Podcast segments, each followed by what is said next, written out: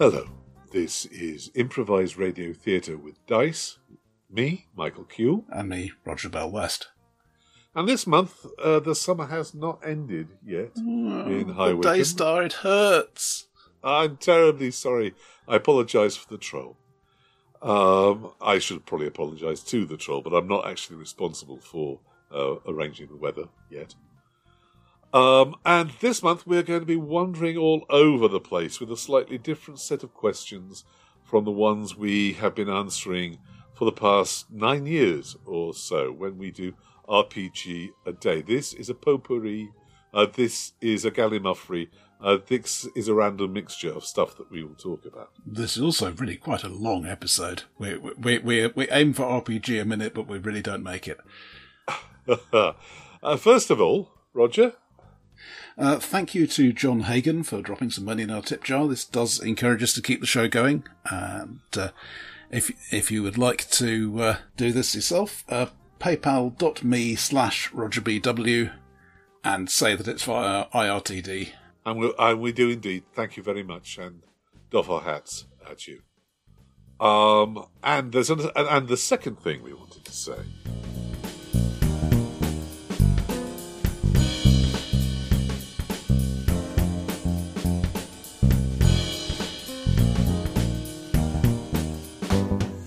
Nice people at the Bundle of Holding give us early access to their um, offers and a chance to review them.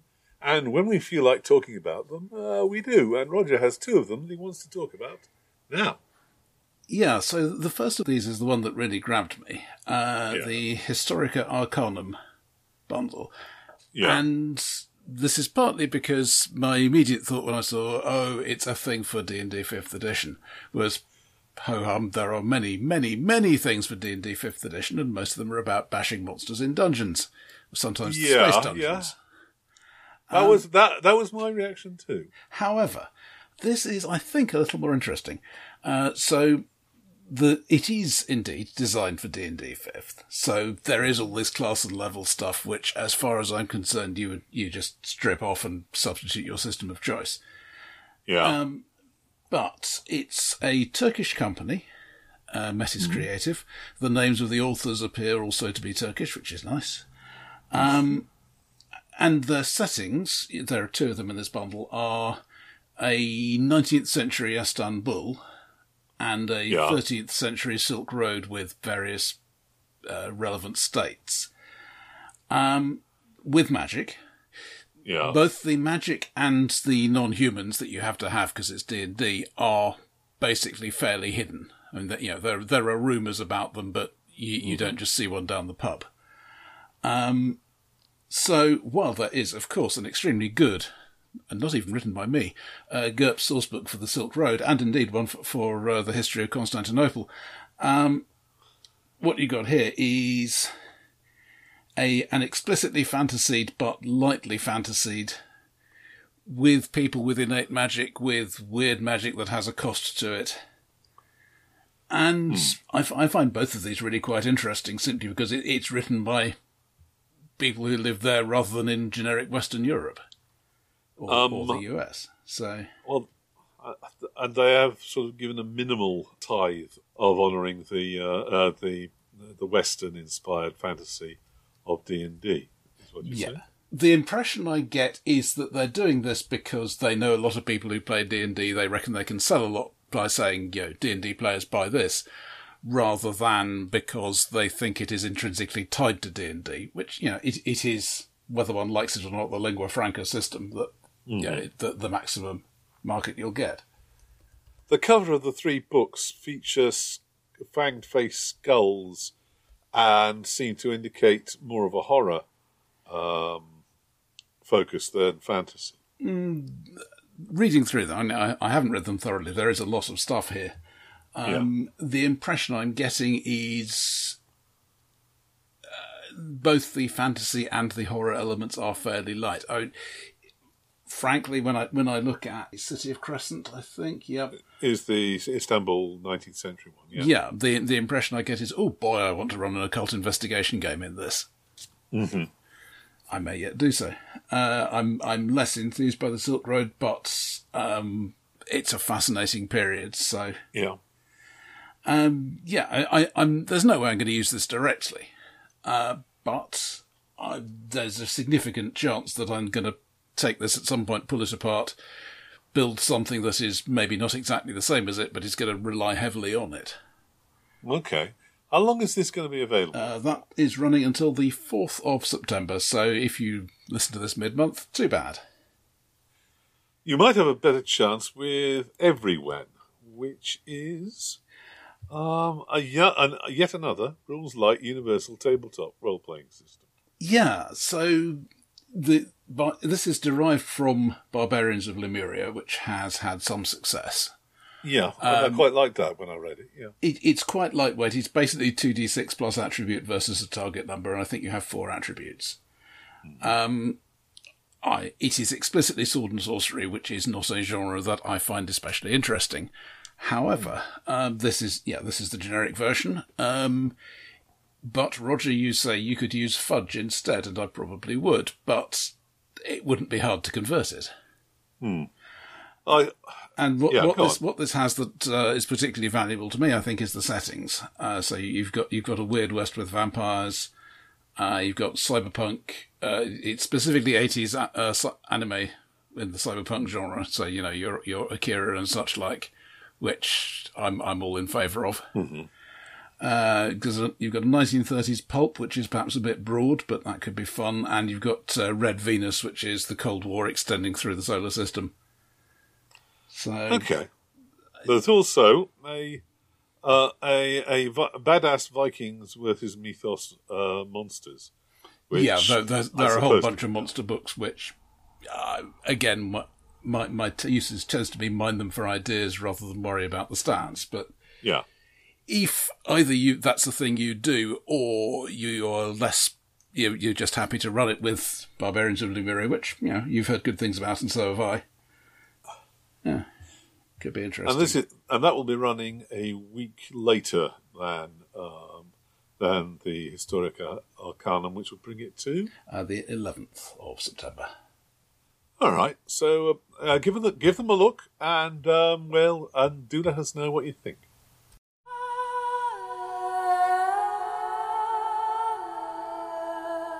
For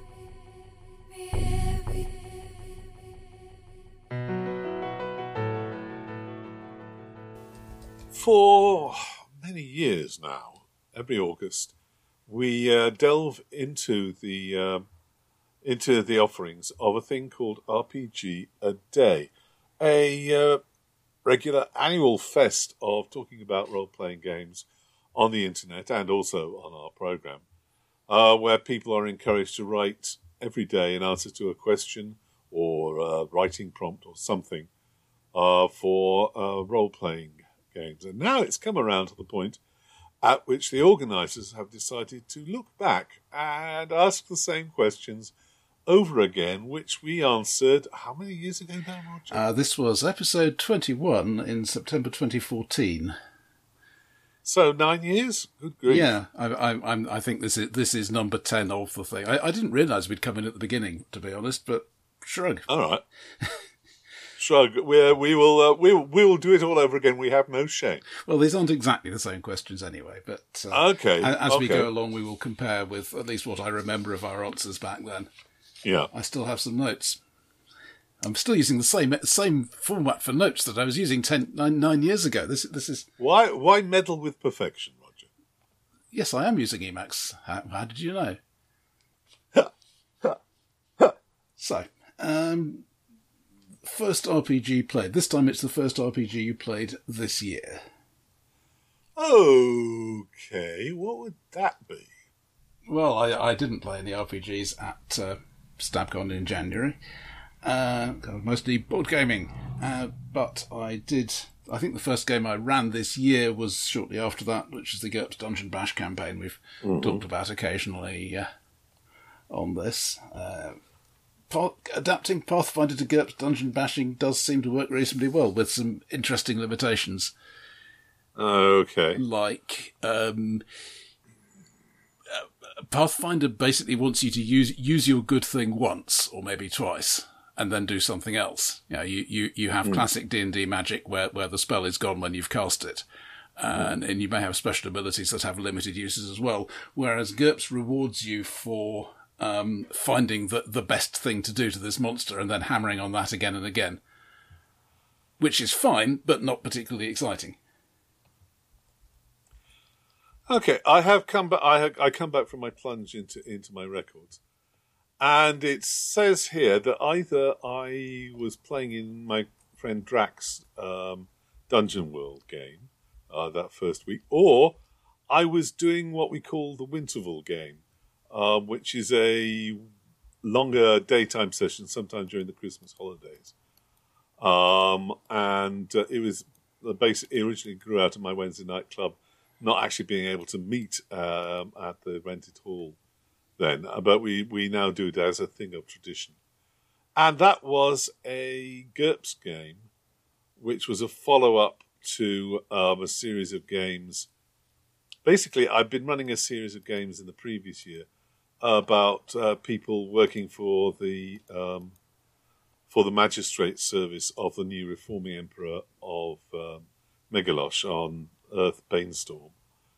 And uh, this was now, now uh, eighty percent less. Spoiler.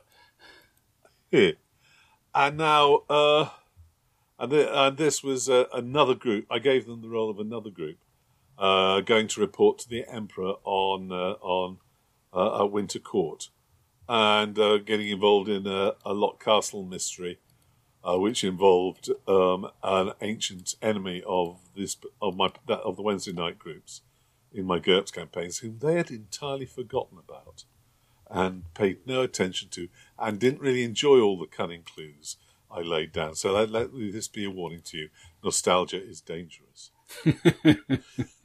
okay, on to the next question, for which I've utterly failed to prepare. So, uh, first RPG Game Master, presumably also this year, because otherwise it's going to be the same as last time. Uh, yeah. I think it may have been you. Uh, if, if, okay. if, we don't count ourselves, because uh, we were starting the Traveller game at, at, in February. I'm, I'm not sure hmm. who else's game I may have been in, but it's at least plausible. oh yes, um, I at Stabcon I ran uh, an Everway game mm-hmm. uh, um, which was fun. Uh, Nicole Lindroos's The Bright Fires from the uh, from the uh, new um, edition of Everway. It's always struck um, me as quite an interesting way way of doing things, but uh, def- definitely um, not for players who want to rely in any way on stats. It's for players who want to make stuff up. Yeah, and for GMs who want to want to improvise things at the very last moment it's it's a it's a very inspirational want to as opposed game. to actually do that, which is every GM. I think I think that um, it's it's for a GM who wants to rely on his on his inner fires rather than on um, on statistics on, and mechanics. Statistics and mechanics are very useful sources of inspiration. But oh yeah, give me a good random table. Uh, yeah. Um, okay, next question. First RPG you bought this year. Uh, let, let, let's be reasonably flexible Ooh, on this. Blamey, Ada. Um, my brain. I I probably picked up one of the. Um, I probably uh, kicked up picked up a Kickstarter or two. I've been uh, I've been indulging in the um, Roland plays um, random table collections um, just mm-hmm. for you know, as as we say, inspiration. Um, and I, I, hmm, let me, uh, I think at this moment I go and look in my email queue and search for Kickstarter. yeah, I should probably answer the question. Uh, da, going back to August, going back to January. Oh, come on, gosh, this is a long queue. Uh, ah, well, I seem to have wiped everything before. Um... Deleting email. How quaint. You, yeah. Usually that's a sign that you're expecting to have to go to court. Uh... or, or that I have too much time on my hand. It might have been different trouble for uh, Greg Stolze's Termination Shock, which is a game I admire in awe and the couple of times I've tried tried to, to run it have totally failed to understand the mechanics, and, or realised partway through that I've totally failed to understand the mechanics. Clearly, that that's a candidate for for one of the later uh, questions here. Uh, for me, uh, I don't buy a lot of stuff, but a couple of Kickstarters arrived, and the first one was the Cthulhu Hack second edition. Mm. So it's Paul Baldowski's quite rules light, uh, derived from the Black Hack. Um, your your stats are flashlights and cigarettes. Yeah, and that that's pretty much gives gives you the idea.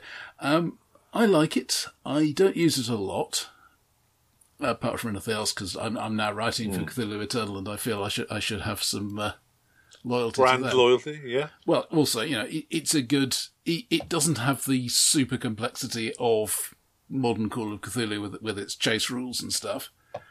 Uh huh. Um. And yeah, it gets the job done as far as I'm concerned. Also, at the same time, sad to say, you know, people see a, a game advertised as GURPS, they they veer away from that game. Um, uh, yeah. I'm still quite happy to run stuff in that, but if I say Cthulhu Eternal or, or Cthulhu Hack, I'll get more players. So, shrug. Yeah, we, we, we might discuss that, that later on when it comes to favorite. We touch on favorite uh, systems. Yeah. Because um, it's a it's a thing that I've noticed um, uh, in, that the reputation of GURPS stops it actually being played, and it's very odd. Yeah, I've been writing about this for, for publication elsewhere recently, but basically, the GURPS I actually play at the table is a is a very lightweight game, which is essentially a loop of here is a thing. Player says, "I want to do X." Player roll, roll against that mm. skill. Tell me your result. Okay, so we continue. Um, but it's got its problems, and we'll certainly come back to that. Uh, just comparing with our, with our original answers, which was first RPG played, first RPG game master, and first RPG bought ever in our personal careers. Uh, yeah. for, for, me, that's all basically uh, Moldvay basic D and D at school in 1982. Uh, so, and in my my case, it's it's all basically uh, white box D and D um, with uh, with the addition of of what's it called, Greyhawk uh, where, uh, when I started running myself. So, uh, most recent game bought. Uh, most which, recent which is for me an, another Kickstarter, which is Cthulhu mm. Awakens. Yeah, you may spot a theme here. Uh, th- this this um, is basically the age system. Uh, specifically, yeah. it, it started off being planned as a modern age supplement. Yeah. Uh, but they felt they want, they wanted to change enough that it, it made more sense as a standalone game. Uh, I like the age system. It's um, reasonably good for fast moving action once you've got the hang of you've got these stunt points and you've got to you got to spend them on stuff because they're going mm-hmm. away if you don't. Um, I would like to run this some more. Uh, I I have the pre-release book. They have they haven't produced the final PDF yet, but that's definitely on a recent recent arrival that I that I'm keen to use when I have some time to prepare for it. Most recent game bought, so recent that it hasn't arrived yet, are the uh, two new uh, Gods supplements for Glorantha, which may indicate a a revival in my enthusiasm for running uh, uh, RuneQuest. I, somebody gave somebody handed me a copy of uh, Six Seasons in Sartar which is a, a campaign for RuneQuest or HeroQuest uh, in Glorantha, um, and said, "Here, see what you can make of that." and the, the the the gods this time are the gods of the storm and the gods of the earth, who are the most frequent um, player character pantheons. Um, and I, well, I, I, think they're, they're basically reason, reasonably adventure friendly. I mean, on the one hand, you're going out and smiting stuff. On the other hand, you're you're defending your village and, and the harvest and so on by going out and smiting yeah, stuff. Fighting so. stuff. Yeah. Uh, yeah. So, what was it? Ten years ago, nine years ago. Um, hmm. At that point, I was basically still buying uh, just GURPS. So, I, I am yeah. now buying stuff that isn't GURPS. Oh, is this an improvement? Um, Well, for, for, as as far as I'm concerned, yes. It's not it's not that I'm buying less GURPS; it's that less GURPS is being released. And, and you've got to soak up that um, surplus income somewhere. Okay, uh, oldest also, also, chances are any given GURPS thing, there's at least a 50% chance that, that I was a lead playtester on it. So, anyway, yeah, oldest game I've played. Strangely enough, Dungeons and uh, Dragons. Um, this this must still be n- the answer for 90% of games. Well, do do we count which edition of the rules? Because if we don't, it's Tunnels and Trolls, because that came out in 75 for me.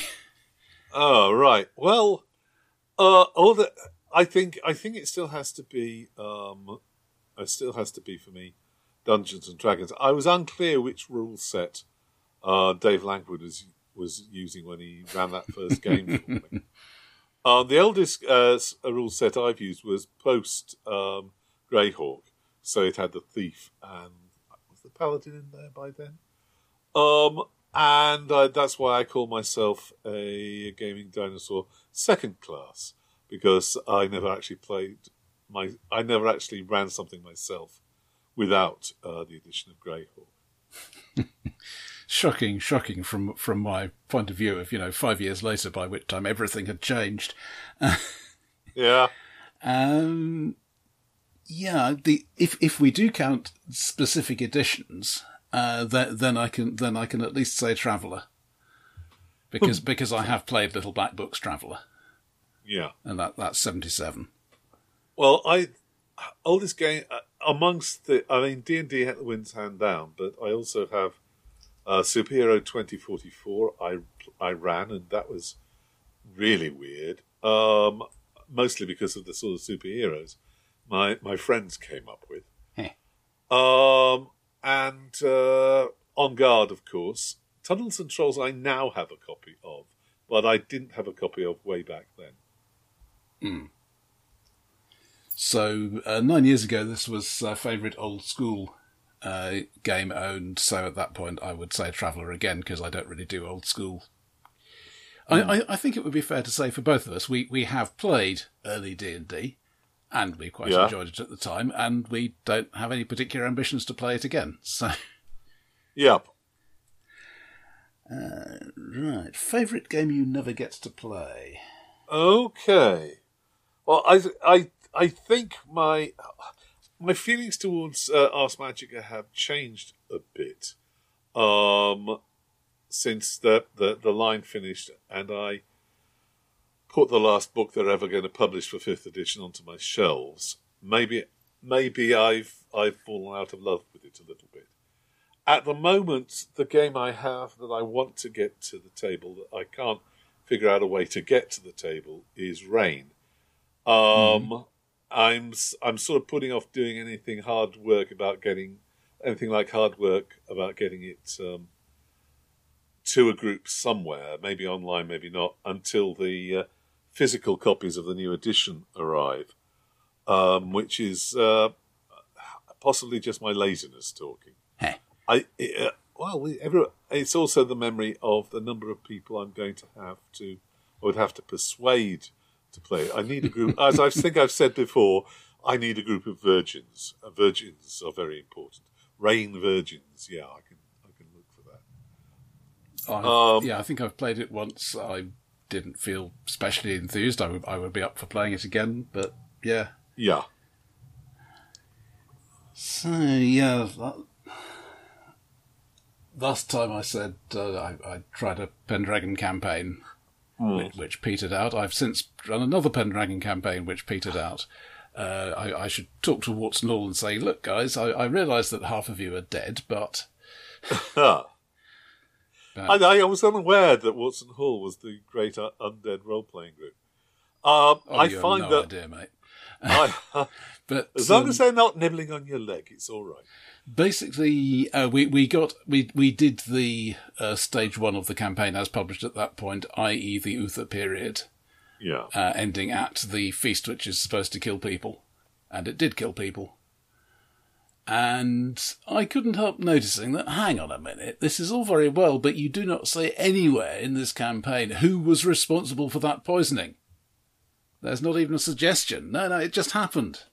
Yeah. Why? Why am I have been the buying a Saxons. campaign if I have to make it up myself? A question we've all asked ourselves during uh, uh, during the during the decades. I will. I, uh, confess, I'm I'm feeling a bit more negative about Pendragon because they've now done two or three versions of the core book without Greg's involvement, and they're basically recycling the same stuff and adding a little bit to it each time. And you know that's fine, but you're not Greg. Yeah, I think. Uh, I think I, given that I have had a Pendragon campaigns futter on me uh, several times, then uh, then yeah, I, I, I think it's an ambition I'm never going I'm never going to uh, fulfil. And I last time I said I'd I wouldn't mind playing Blue Planet sometime. I still wouldn't mind playing Blue Planet sometime. Uh, the setting, I don't care what system. But uh, the the impression I get is that there, there are about three or four major things you can do, and once you've done them, that's pretty much it. So, last time I said I was looking forward to the new edition of Unknown Armies, and I, I, I'm not displeased with what I got, but it does raise the level of buy-in um, and necessary enthusiasm uh, from the players to heights that I have seldom seen. Well, I- I, I, shall be mentioning that in, a later question. Okay. Smartest RPG you've played, what does that mean? I still don't really know. Um, first time round, Last it was time- Mo- most intellectual RPG. Um, I basically, as as far as my mental model is concerned, and this may be unfair to games that I don't enjoy as much. Um, my basic approach is I think I want to be people who think their way around the problem rather than just fight stuff. I mean, there may be fighting stuff, but there's a lot of thinking about exactly where are we going to apply the violence so that we use a minimum of it and, you know, maximum damage to the bad guys, minimum damage to everybody else, including us. I, I care about this. Um, which is essentially, I mean, so, there are some dungeon bashes that are like that. That's not my general experience of them. Um, if I've got to say something specific, then probably Transhuman Space as I have played and run it, in which there is always someone a whole lot more shooty than you. So, yeah, you, you, you don't win by being the shooty guys. Yeah, I got to say there are a lot of smart RPGs, RPGs which have good ideas about how things are done. I mean, I'm willing, as a counterpoint to your plan first and then apply the violence thing, to mention uh, Blades in the Dark and its uh, derivatives, which um, which, encourage you to um, only have the most general of plans as you head towards the job, the heist, the campaign you're going to fight, and then uh, improvise around um, around uh, what happens and what the dice say.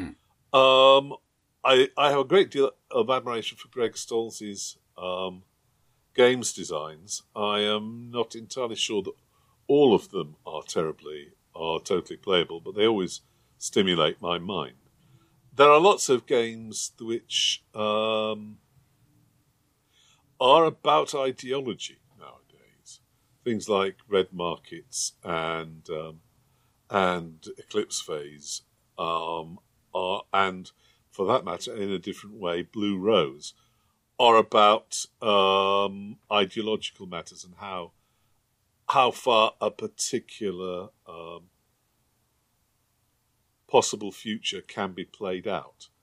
But um, th- they can easily get terribly contentious, and um, and they they aren't easy to make into entertainment. And entertainment is probably the um, is probably the primary thing that we're looking for in role playing games. Yeah, though, what, what's that quotation about tragedy being not the struggle of good versus evil, but the struggle of good versus good? Yeah, that is that is something people have said. Um, Uh, I'm, I, I feel that a game of uh, ideologies can do that very well. Um, you know, it, it's not ha ha, I'm a villain and and I, and I want some babies to go on my hot dog. It's um, yeah, I, I I genuinely think we need to do this in order for us all to survive, and you generally think we need to do that in order for us all to survive. And we cannot do both of these things. Yeah, um, I, I think I think an infinite set of trolley problems is probably something uh, uh, uh, most players can take very small amounts of. Well, as far as I'm concerned, uh, the trolley problem, as it, as it exists in popular culture, is nonsense. And part of part of the point of it, as originally proposed, was that you can think round it. But yeah, favorite character. I um, I'm not going to tell the stories I told last time. I'm going to tell the story of uh, Sergeant uh, Simon Foster, uh, PhD, of the British Nuclear Constabulary. Um, in your uh, in your uh, liminal inspired um, Monster Hunters campaign, he he is uh, a character who suffered a lot during the part of last year and the early part of this year because he was the responsible one in amongst a bunch of weirdos who were trying to keep uh, monsters and the Fae and what have you away from uh, from the great British public. And he had an immense amount of guilt, and his main function seemed to be to say, "No, let's not kill them now. Let's do the research. Let's do the negotiations. All right, now you can kill. Now, now, kill them now." so he lives is... with guilt, survivor guilt this is better than not survivor guilt. True. So this this is perhaps getting a bit incestuous, but let me tell you about Rafe, otherwise known as ah. Colonel the Baron Raphael Tikhonov of the Imperial Marines. Hello, you might have seen me on Heroes of the Imperium.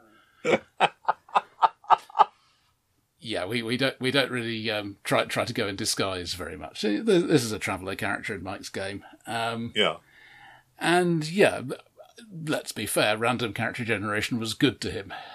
Uh, it, yeah. it, it, took it took him from um, one level above gutter scum to a baron with his own planet. I mean, not he doesn't own it, but he gets to rule it. Uh, yeah, and yeah, he's not perhaps a terribly complicated character. Um, he, he, misses his battle dress. Yeah, but uh, and his fusion gun man portable. Oh, absolutely. Uh, but they did let him keep the Gauss rifle, hmm. which, which, he can use while still on the ship, because basically no nowhere we land has laws lax enough to let you take one off the ship.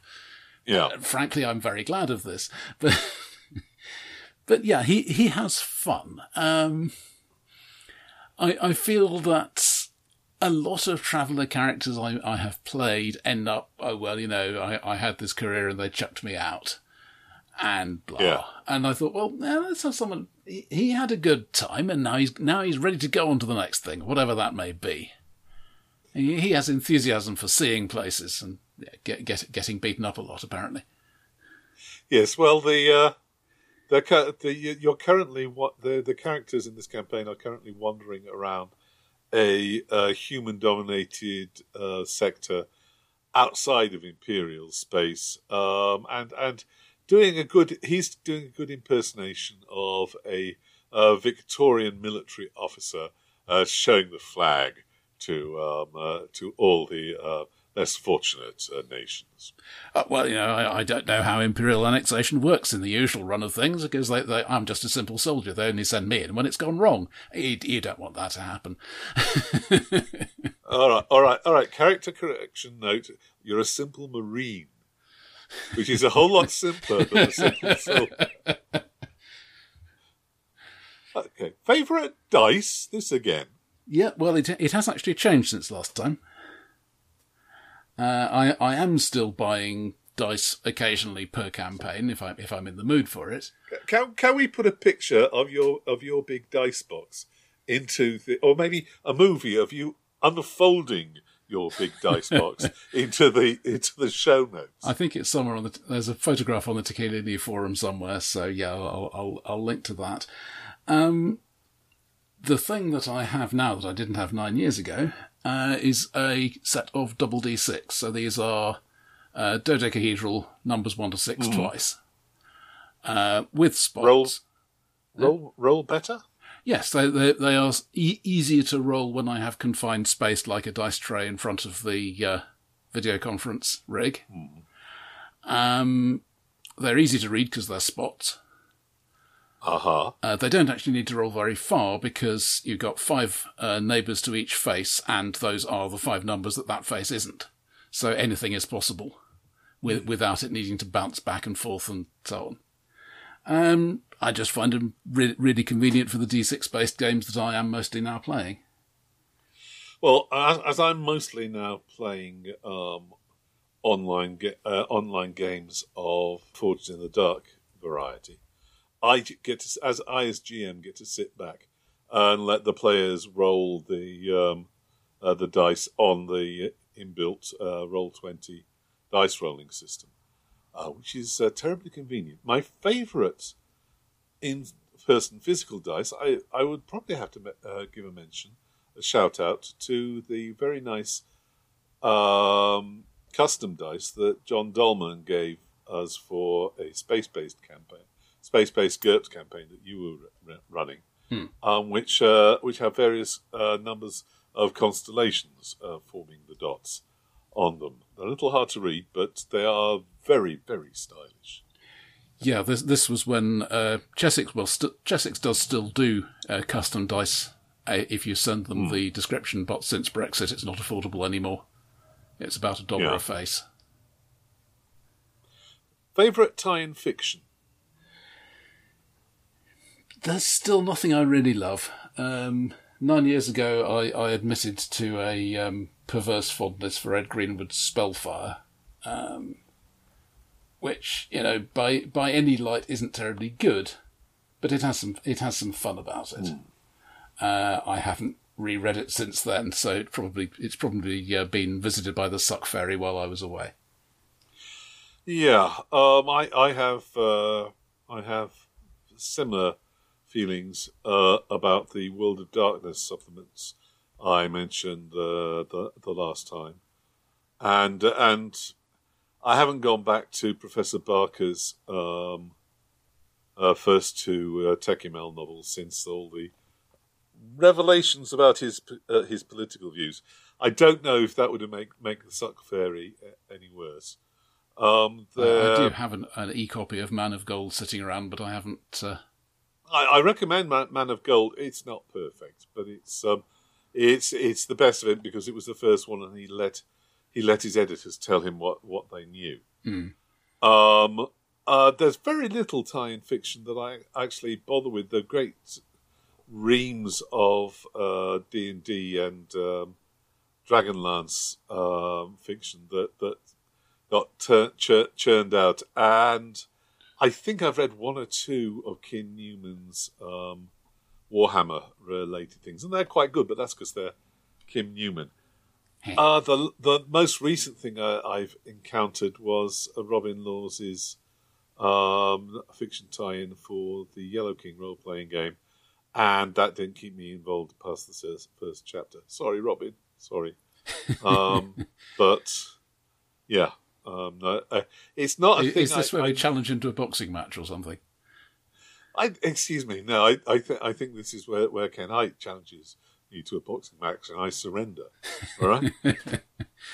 Yeah, I, I've heard positive things about uh, Marc Miller's Agent of the Imperium, but Oh yes, I have read it. It's it's interesting, but it's a bloody weird take on imperial history, and its its central feature is a is a piece of tech which just isn't there in the Traveller universe as we understand it, and also it gets weird, bloody weird and mystical because, as far as I can make out, if it's for it to operate that way, the the tech must be summoning the soul of the of the constantly reincarnated um, uh, agent of the Imperium from wherever it's been lurking around. I don't believe that brain chips work in the way can work in the way that they're, that they're uh, depicting in the in the fiction. Anyway, weirdest game you who have ever played. yeah, now this is a change because uh, in the original it was weirdest game you o- weirdest game you owned, Yeah, which is which is much easier yeah. because I, I I have many games that I have never played and will not, probably never play and really ought to sell, but nobody else wants them either. Yeah, I think I think the weirdest is going to be Troika. It looks straightforward. Oh, you've actually played it. Excellent. I played it once. so I'm not going to do that again. Honestly, no. well, it could it could be very good. It looks uh, the the the traits that it uh, that it gives the, the characters are as open and um, adaptable as those in Hero Quest or um, Risus. Uh, but the settings are just too uh, they're just too odd. I, li- I like I liked the initiative system too. I think I said I said at the time, but that no, the, the settings for it are just too odd. I'm sorry. Well, I, I, will come back to that in a later question. Um, I think probably the strangest game I've played is Unknown Armies Third Edition. Could be, could well be. Yeah. When what? Who do you play that with? Uh, so that was Phil Masters running it with one of the standard. I don't know whether this is in the book or a Kickstarter extra, but you you are all workers at a mega mart, and weird things oh, yeah. are turning up in the inventory. No, that's a, that's one of the early um, uh, one of the early supplements for it. Yeah, it looks interesting. Yeah, and it was certainly very weird, and I, I will come back to that later. Twelve old game you still play. Well, um, Traveller. Traveller, um, RuneQuest. Uh, I, I am still converting um, old games mechanics to something more playable, like GURPS.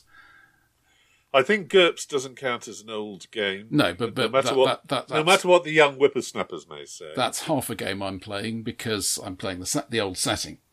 Um, nine years ago, I was running Torg under GURPS and preparing Cyberpunk under GURPS. I've now run both of those. Yeah, I think I think Traveller. Uh, I'd like to play some more En Garde, but I'm not really energetic about p- pursuing that. Um, well, yeah. I, I, have about a third of a computer moderator written. Hmm.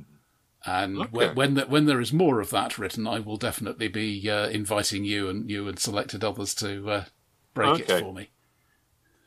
Fair enough. Um, I don't think I can claim uh, Call of Cthulhu as an old game if I'm playing RuneQuest, because RuneQuest is the root of Call of Cthulhu.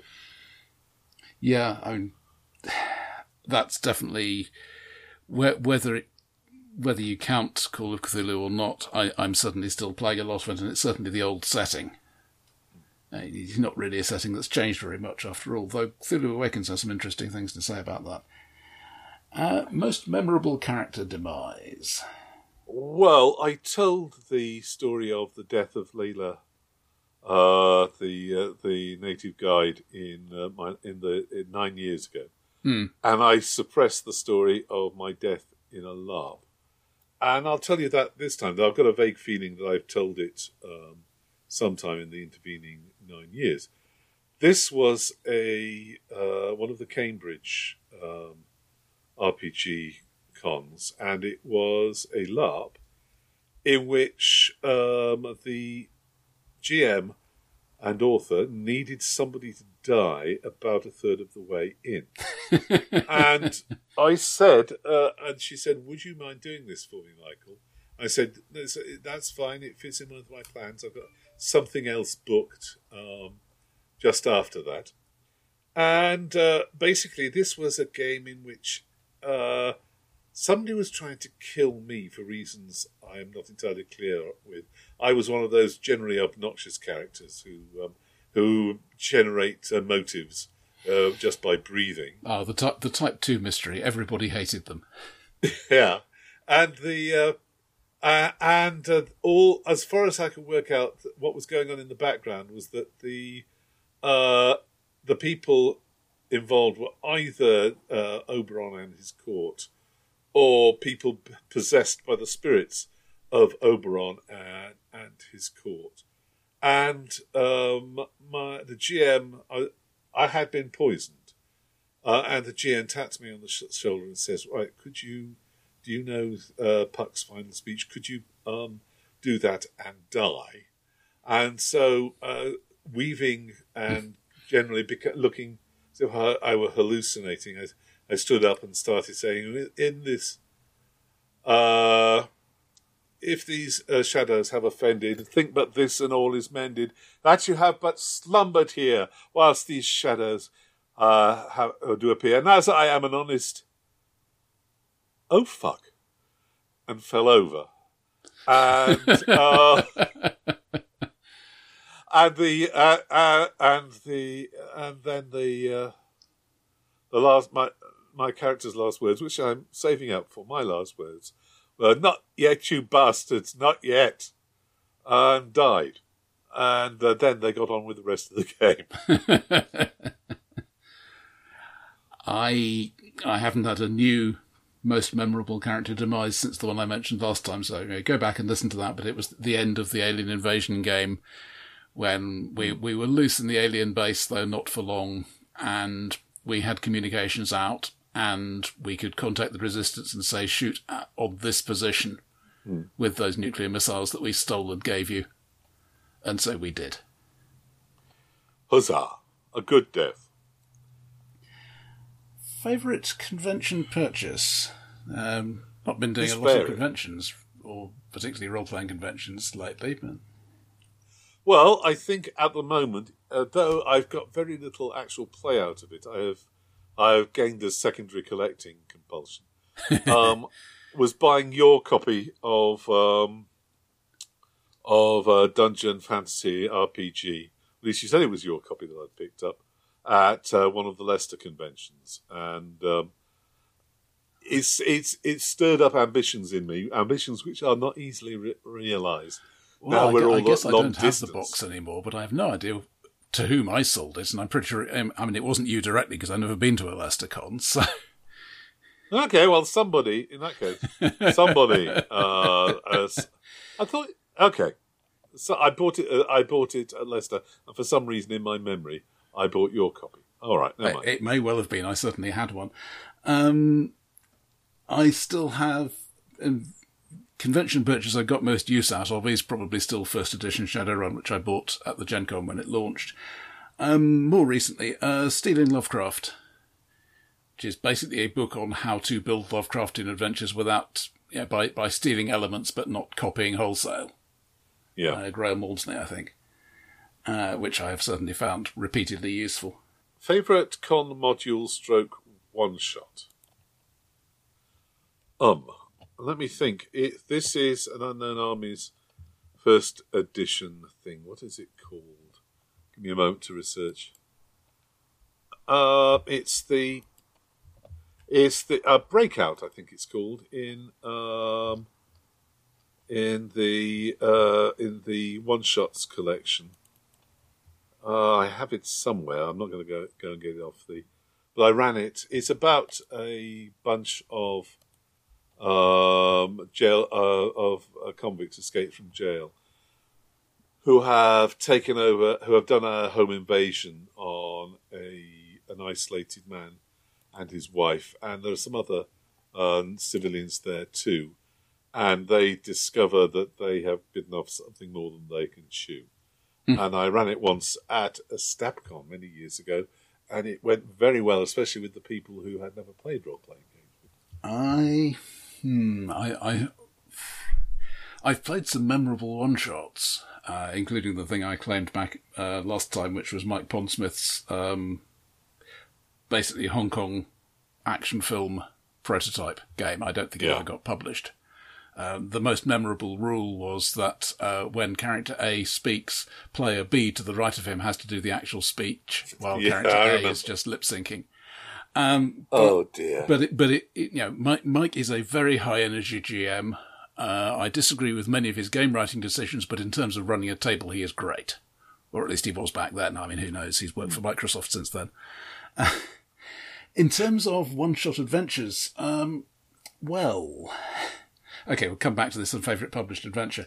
Uh, I I do think role playing is generally best at the campaign level rather than at the uh, four hours for a one-shot game uh huh. level, with the exception of Call of Cthulhu.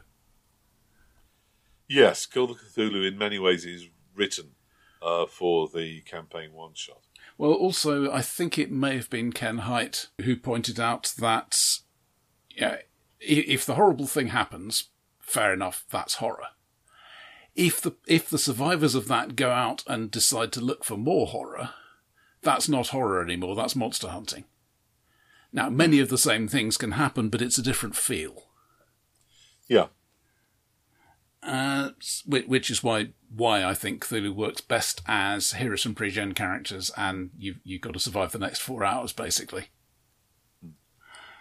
Just as you know, mo- most of the memorable uh, Lovecraftian stories are short stories. Uh, game I wish I owned. I still don't really have one. Um, I don't. You know, I, I have too many games already. Um, there, mm. There's nothing that I think. Oh, I would love to run X, but I don't have a copy. I uh, last time I expressed the wish that I could get a copy of the Dune uh, of the last Unicorn Dune, and I expressed a wish that I could get to see um, Narcissist, the uh, second volume of Continuum. Mm-hmm. Um, I ha- uh, in the years since, um, our beloved listeners have managed to provide me both of these, and you'll be unsurprised to learn that it was a bit of a disappointment in both cases. I, have read uh, Narcissist at least. Yeah, I I still have a certain lust for the rarest of um, of the Continuum supplements, the other one, which is called Further Information. Um, that I've seen the you can see the the uh, cover on the internet, but uh, I've never I've never seen copies of the text. You would have think thought you would have thunk that someone would have uh, put it up on uh, DriveThru, but it doesn't appear to have to have uh, happened. Did it, sure... did it actually get published, or was it just a cover? Because I am beginning to doubt. Okay, but it has been quoted as being up for sale, but um, on eBay. But it's always closed at a fabulous pl- price. Once I got there, I'm I still remembering that some some of the Lords of Creation uh, later adventures mm. had covers and by by uh, reasonably informed report had outlines, but then didn't didn't uh, actually get fully written before before things went pop. So, yeah, I uh, I still use the phrase "further information is not available here" um, when the um, when the Mr. Johnson or other superior who's briefing you decides that you don't really need all the details of the thing you're about to be um, committed to doing. Well, that that does bring us along to the next thing, which is uh, the funniest game you've played, which for me is still Paranoia. I think it's because I mean, th- this is my reaction to comedy in general, which is a bit a bit uh, unusual. I think I, I want the characters not to be in a comedy, but the things they do are hmm. funny. Mm. So, to to somebody in the world of paranoia, it is deadly serious. Yeah. To a, to the players outside, we're we're having fun, and and I, it's that contrast which makes it work for me. Okay, I um, I I will share your praise of paranoia Although I have changed my mind, I think the yellow clearance black box blues has moved down a step in my estimation of paranoia um, uh, scenarios, and me and my Shadow Mark IV has moved up. Um, yeah, I, I would I, say Sh- Shadow, you're basically going to get through the whole thing hmm. uh, before all the PCs are dead permanently. Uh, sorry, your, your your cat is walking behind you and, and showing colour fringing worthy of the BBC in the 1970s. You're a special effect. On, on, on, the uh, auto background removal. Uh, uh, yeah, Shadow has some great bits, but a lot of them are bits that only the GM is ever going to get to read. Hmm. I, th- I, I also agree with you about the serious, funny thing. All my games are are fairly are fairly funny um, from the point of view of game of table chatter and what the players are saying as opposed to the characters. I think the finest match between my player's sense of humour and the humour in the game was the Laundry Files, um, which had the air of satire about the uh, about the British civil service and had uh, had opportunities for um, uh, monster hunting and uh, and being a badass and being a, a mighty mystical warrior, which it was fun. I'm I'm told there's some some movement towards a new Laundry Files RPG at some point. Yeah, uh, I'm not sure it's necessary, honestly. Yeah, well, But, I, uh, I, I, I played a campaign run by John Dalman before the official RPG was published, and that went in quite a different direction, but it worked jolly well. So, Favorite game system? Okay, yeah, well, yes, it is still GURPS Fourth Edition. Um, I I have to qualify that with as I play it, as I run it, Yeah. because I, I'm sure you could run uh, GURPS in a way that was super complicated and tedious, and I yeah. try not to do that. So, the well, a thing I do like is because I think because of its modularity, you don't have to worry that if you change section A over here on how something works, you're going to break section B over there. Yeah, Uh, you you have point costs, but balance is basically an illusion.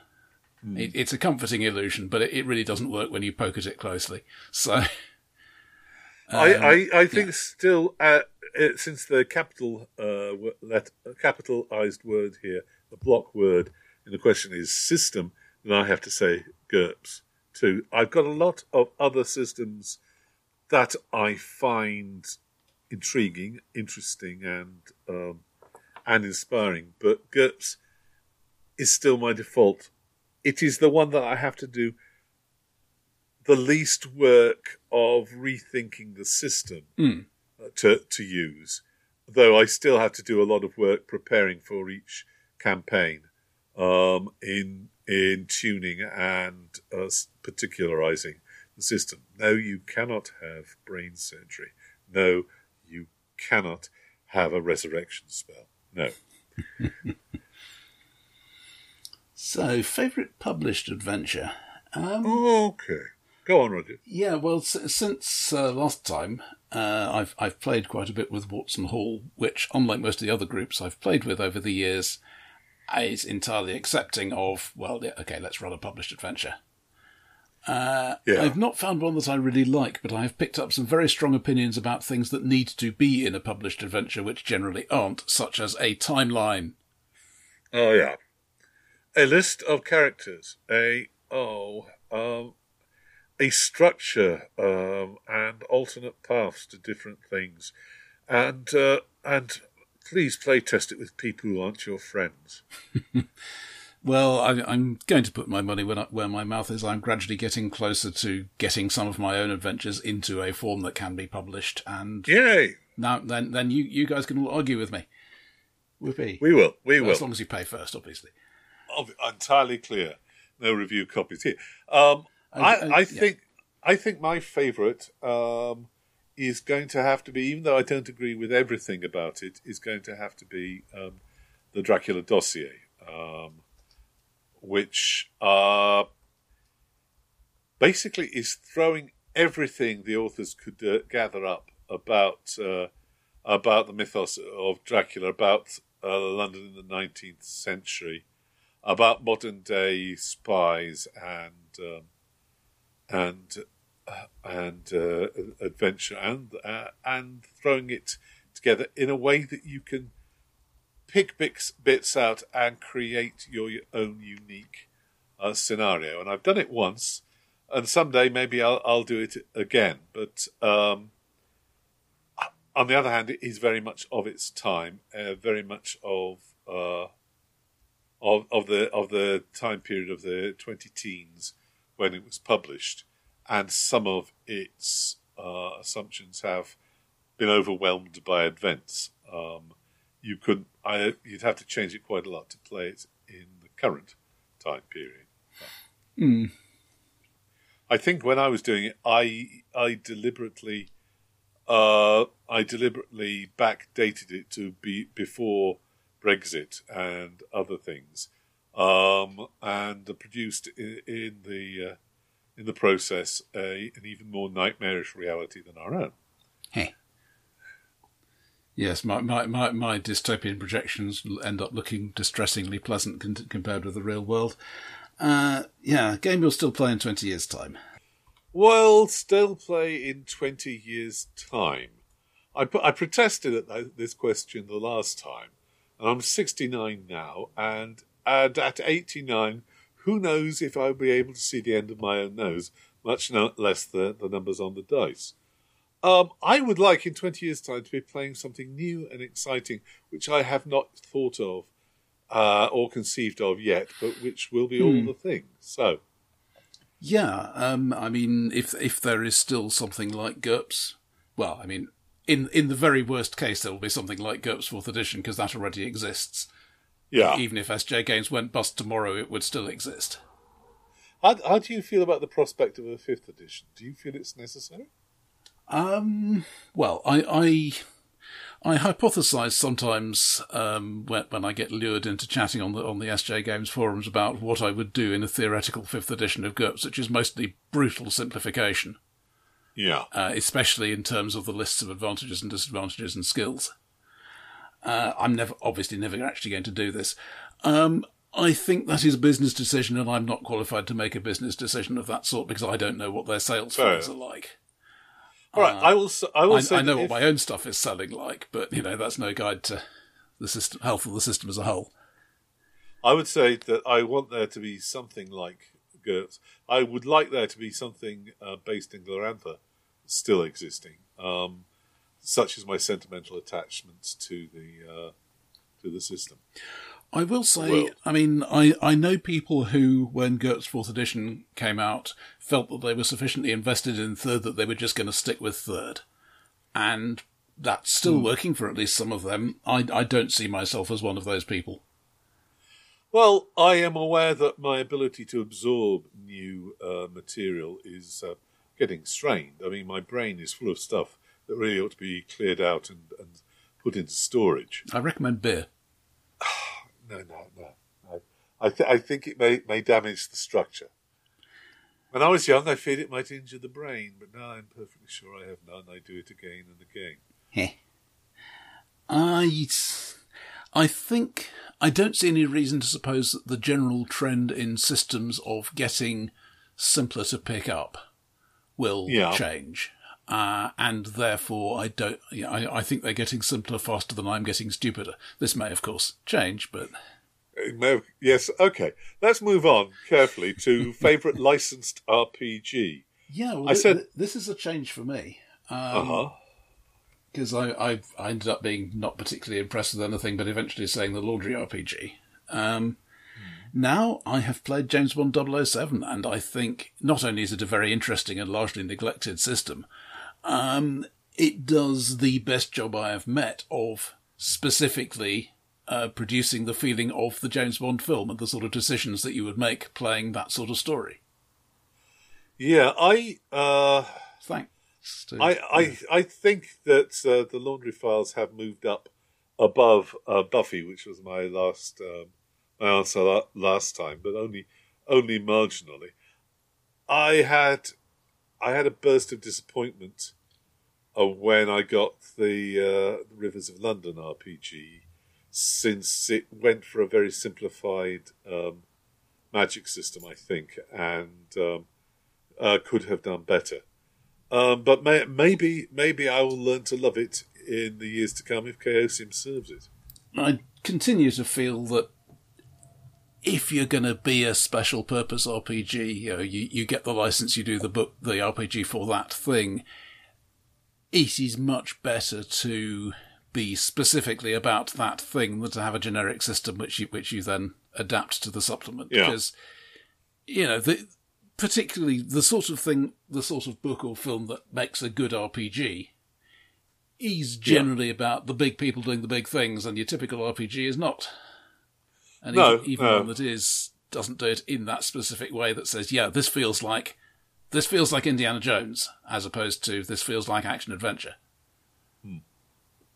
That said, I'm not sure there was ever a good indie RPG. It burned, it burned. Um, best second-hand RPG purchase. Uh, I will still, well, I, I've still got my GURPS GURPS third edition is mostly second because I came to it relatively late. Uh, specific book that I use most is still the Millennium's End GM's Companion, Hidden Gem. Um, I still have a fondness for central casting. Yes, yes, they are entertaining. I, I, would, I, I would like, I, I would like them to be rejigged, but I think they're only going to be expanded. I gather Jennell is now working on something that is a derivative of slash reinvention of slash something, but uh, details are minimal and as far as I can tell only on Facebook. So yeah, shrug. Nobody's ever going to tell me except you possibly. Best second, my best second-hand RPG purchase was Nexus Life, which is the one supplement for that um, very odd multiversal city um, setting that Robin Laws uh, that Robin Laws took the uh, Feng Shui, the, the core of the Feng Shui a system from. Um, yeah, because it's it's one of those cool um, in the game world uh, documents, well, which are of which I am excessively fond. Coolest looking RPG product or book? I'm still not really a, a cool looking book sort of guy. I would say, um, though my answer of last time, which is the Guide to Glorantha, is still true, I will say that uh, from a design point of view, uh, the uh, Doctor Who uh, Adventures in Time and Space role playing Oh, that's fair, yeah. has a lot of really cool looking stuff. The the as I understand it, the basic thing you do when you're negotiating to do a licensed RPG of a visual medium is say we want to raid your video archives, and they have hmm. done that. Yeah. This is the thing that the James Bond system class- classically fails to do, and everybody else has learned since. Complex stroke simple RPG you play. Uh, Well, I, I guess if you want to be um, yeah, formal about it, the complex, most complex game I play is certainly GURPS. I mean, GURPS has 18,000 pages of material. yeah, not all of that is system. Um, Indeed. I, I, I don't actually use everything in the basic set in any one game. But, Yeah. And that, the, the amount of stuff that's there is not the problem. The, the difficulty of character generation is the problem. Yeah, GURPS is is simple in yeah, in the essence, complex in the details. I think sim- the most the simplest in the essence game system I've got is probably Risus, um, which you have a number of dice to be assigned assigned to. They don't call them traits; they call them cliches, which define your character, and you can adapt them more or less to um, any situation uh, that they run into. Um, it's a simple. It's it's intended to be comedic rather than um, capable of deep seriousness, but it'll do high drama and um, adventure pretty pretty well, I'd say, and is very very short. I think anything much shorter than Risus is a bit pointless, but um, I'm I'm still very fond of Fudge. As- I never. Well, as an idea, fudge was never an idea. It was. Oh yeah, it, it's not a it's not a complete game in itself, but you can add not very much to it to have a complete game. No. How did you feel about uh, about uh, fate as a as a um, He, Uh, uh, he adds things that don't really seem to work for me. The the whole pyramid of things and and the whole talents thing just doesn't doesn't hold together well for me. I think possibly because the talents were underdefined when I've tried to play it, so it might be worth trying at some point.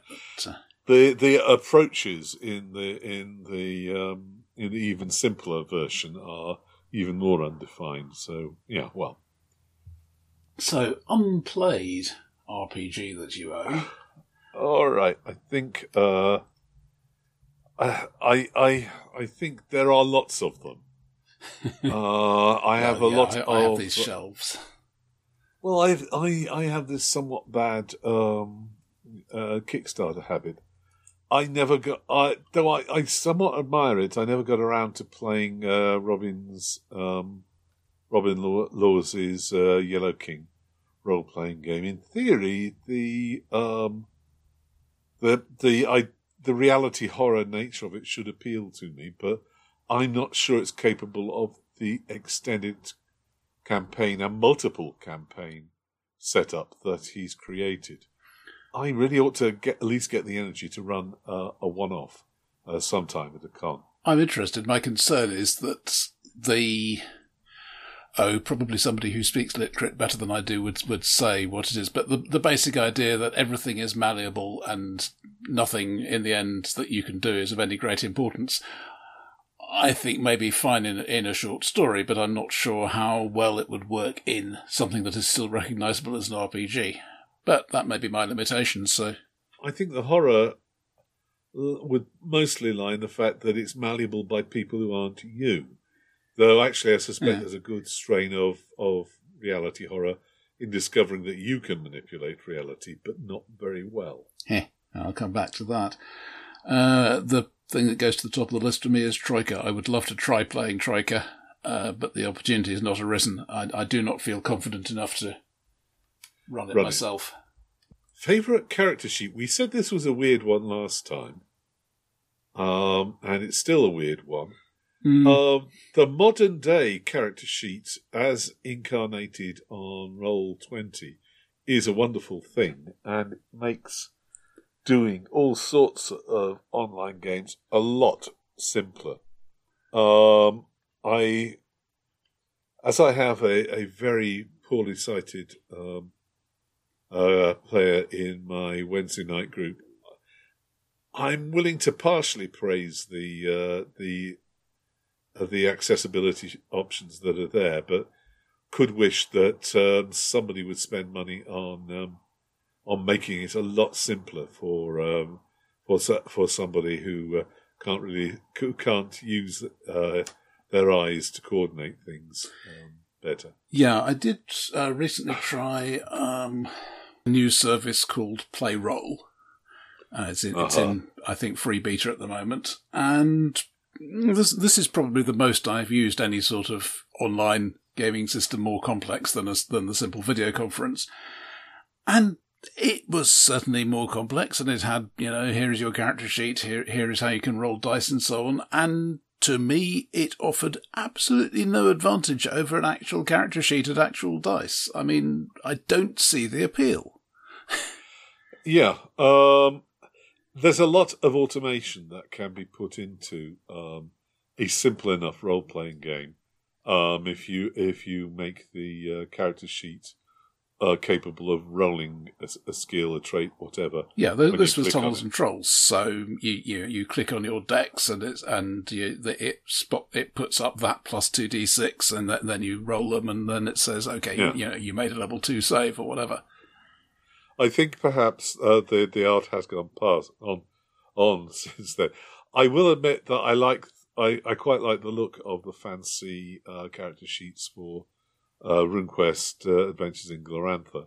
Um, I haven't played, uh, and I've used the Roll Twenty version as well. I'm sure there are faults in there, but uh, but it does a pretty damn good job. The other thing is, of course, is you do get platform lock-in if you start getting content specifically for a platform. And friends who use Roll Twenty a lot tell me that they're just in the process of introducing unskippable advertisements. So you know that that would be enough to get I me never to use it again. Okay. Game you'd like a new edition of? Um. Well, as I, as I mentioned, I do sometimes hypothesize about how I'd like to strip the core of GURPS down to the GURPS I actually play at the table.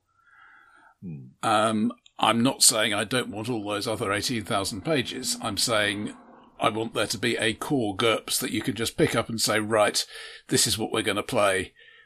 You have now read it. You have now grasped you, what you need to do.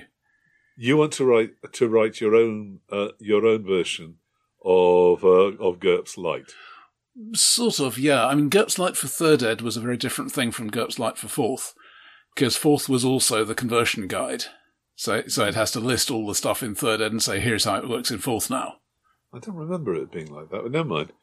I this is uh, there is a sad and funny story. Last time we did that in the with the previous edition of this uh, questionnaire, I went on about uh, Exalted Second, going out of my way to specifically insult it. Um, and then I went and backed the Kickstarter on ex- on not Exalted Third, but the uh, the light version of Exalted Third.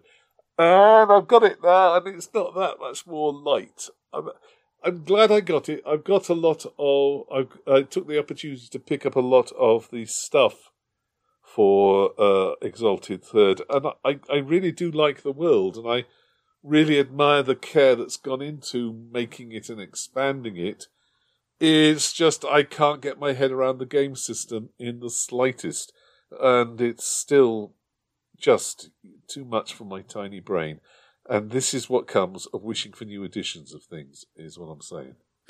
Uh, there is now, since nine years ago, a new edition of Rolemaster. Um, I'm told it's it's quite I good want if you to like imagine I'm looking daggers at you, Roger, because I am. But if, if I haven't bought it, given the Rolemaster Good fan. I was 30 years ago, Yeah. scariest game you've played. Uh, I'm going to come back to that Unknown Armies game, not particularly because of the um, actual things that were happening, but for the gradual realization, and I'm pretty sure this is part of what Unknown Armies is meant to do, that if we dealt with the problem, we would end up becoming the new problem. Yes. The You know, It's- there, there is this power, and having this level of power is just not good for you, you your pathetic meat brain. It's about how it's it's a game about how much you're willing to sacrifice to get what you want, and sensible people often say not as much as this game offers. Mm. Yeah, Sorcerer Ah. was supposed to be the classic for that, but I, I think there's a lot of it here as well. I never understood the temptations that Sorcerer was op- offering me because they are they are mostly about killing people, and that is not the sort of temptation I'm subject subject to much. Uh, I wasn't going to push forward Dread just because when it's going well, um, Dread uh, creates mounting um, mounting terror, mounting uh, incapacity to face the terror, and and and I'm quite pleased with what I about what I did with the M.R. James um, flavored Dread thing I ran out uh, StabCon a few years. I believe I was playing that, in fact. Yeah, I believe you sacrificed your character's life nobly um, to save the rest of them. Uh, most memorable encounter? Well, I haven't had one to beat Aldebaran in in the um, Infinite Cabal campaign. Uh, the Cabal breaks out across worlds, and we, and we are it. I'm going to say um, uh, that the the concluding bit of a vampire game I was in, run by my friend Drac, name purely coincidental, no relationship. Heh. Um, uh, at the end of which the the MacGuffin had been the flint knife that Cain used to murder Abel with, and my character ended up with it, and he got in a taxi.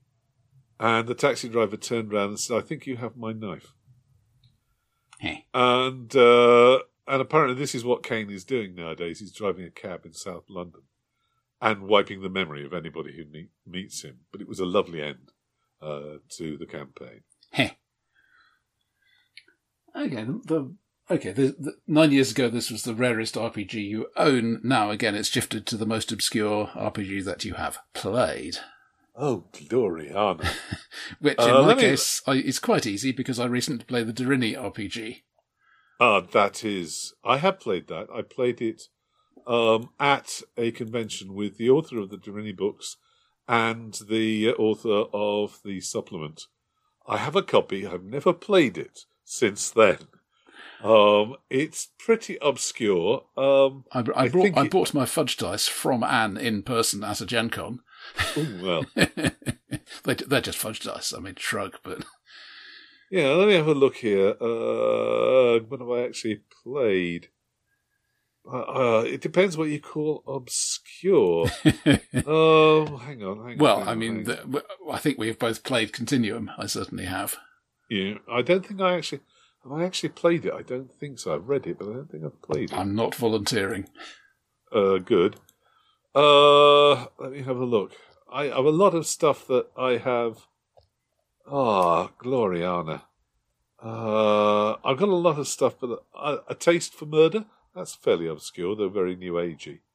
Um, and uh, Agon, I don't th- think is obscure, but um, yeah, I, I- I may have a distorted picture of what's obscure these days. I'm pretty sure I saw it come off on a bundle of holdings. So Okay, wait no, wait one. Um, I am going going to say Lands of Adventure, the Gold's game, because I have run it ages, eons ago, back when dinosaurs still roamed the earth. Um, it's interesting and an interesting attempt at a role playing game. I think it has influence later on, but it uh, it never actually, apart from Lee's own own, own use of it, has never actually uh, taken off or influenced anybody much.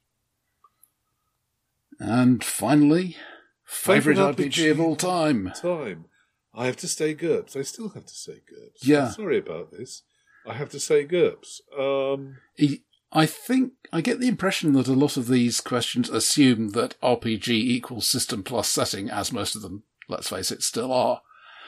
Um, so uh, if if I had to say that, it might be trickier. But one of the reasons GURPS is my favourite is that it lets me play an awful lot of different sorts yeah. of the basic style of game I like. I will agree with that. If we're, if we're going to say game and setting, then I'm going to say RuneQuest Glorantha. Fair. Um, but, uh, but, uh, but at this time in my life, I would say, looking back, GURPS has had the most use and the most impact on what I've done. But uh, who knows what the future will bring in 20 years' time, assuming I'm still compos mentis and then and capable of getting out of bed by myself in the morning. Um, I may be doing something entirely different. Indeed. I mean, th- this is my favourite RPG of all time brackets right now. I think I, that's all we can say. I don't think I would be closed to the idea of a new thing coming along and being even better at running the sort of game I want to run. Mm. Comparing our answers with those uh, from the first RPG a day, um, I think we may have progressed a little and learned a few things, um, and and got a bit more diverse in, in, the things we like to do.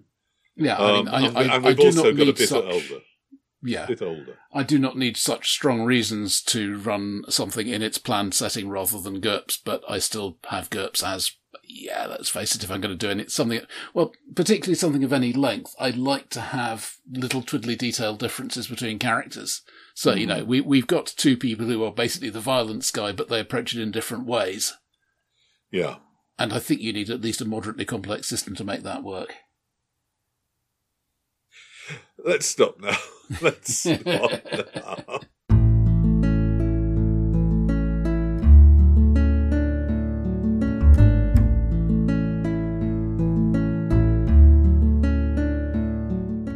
So, if you've done your own set of answers to uh, RPG a Day this year, point them to us and we'll, we'll give you publicity.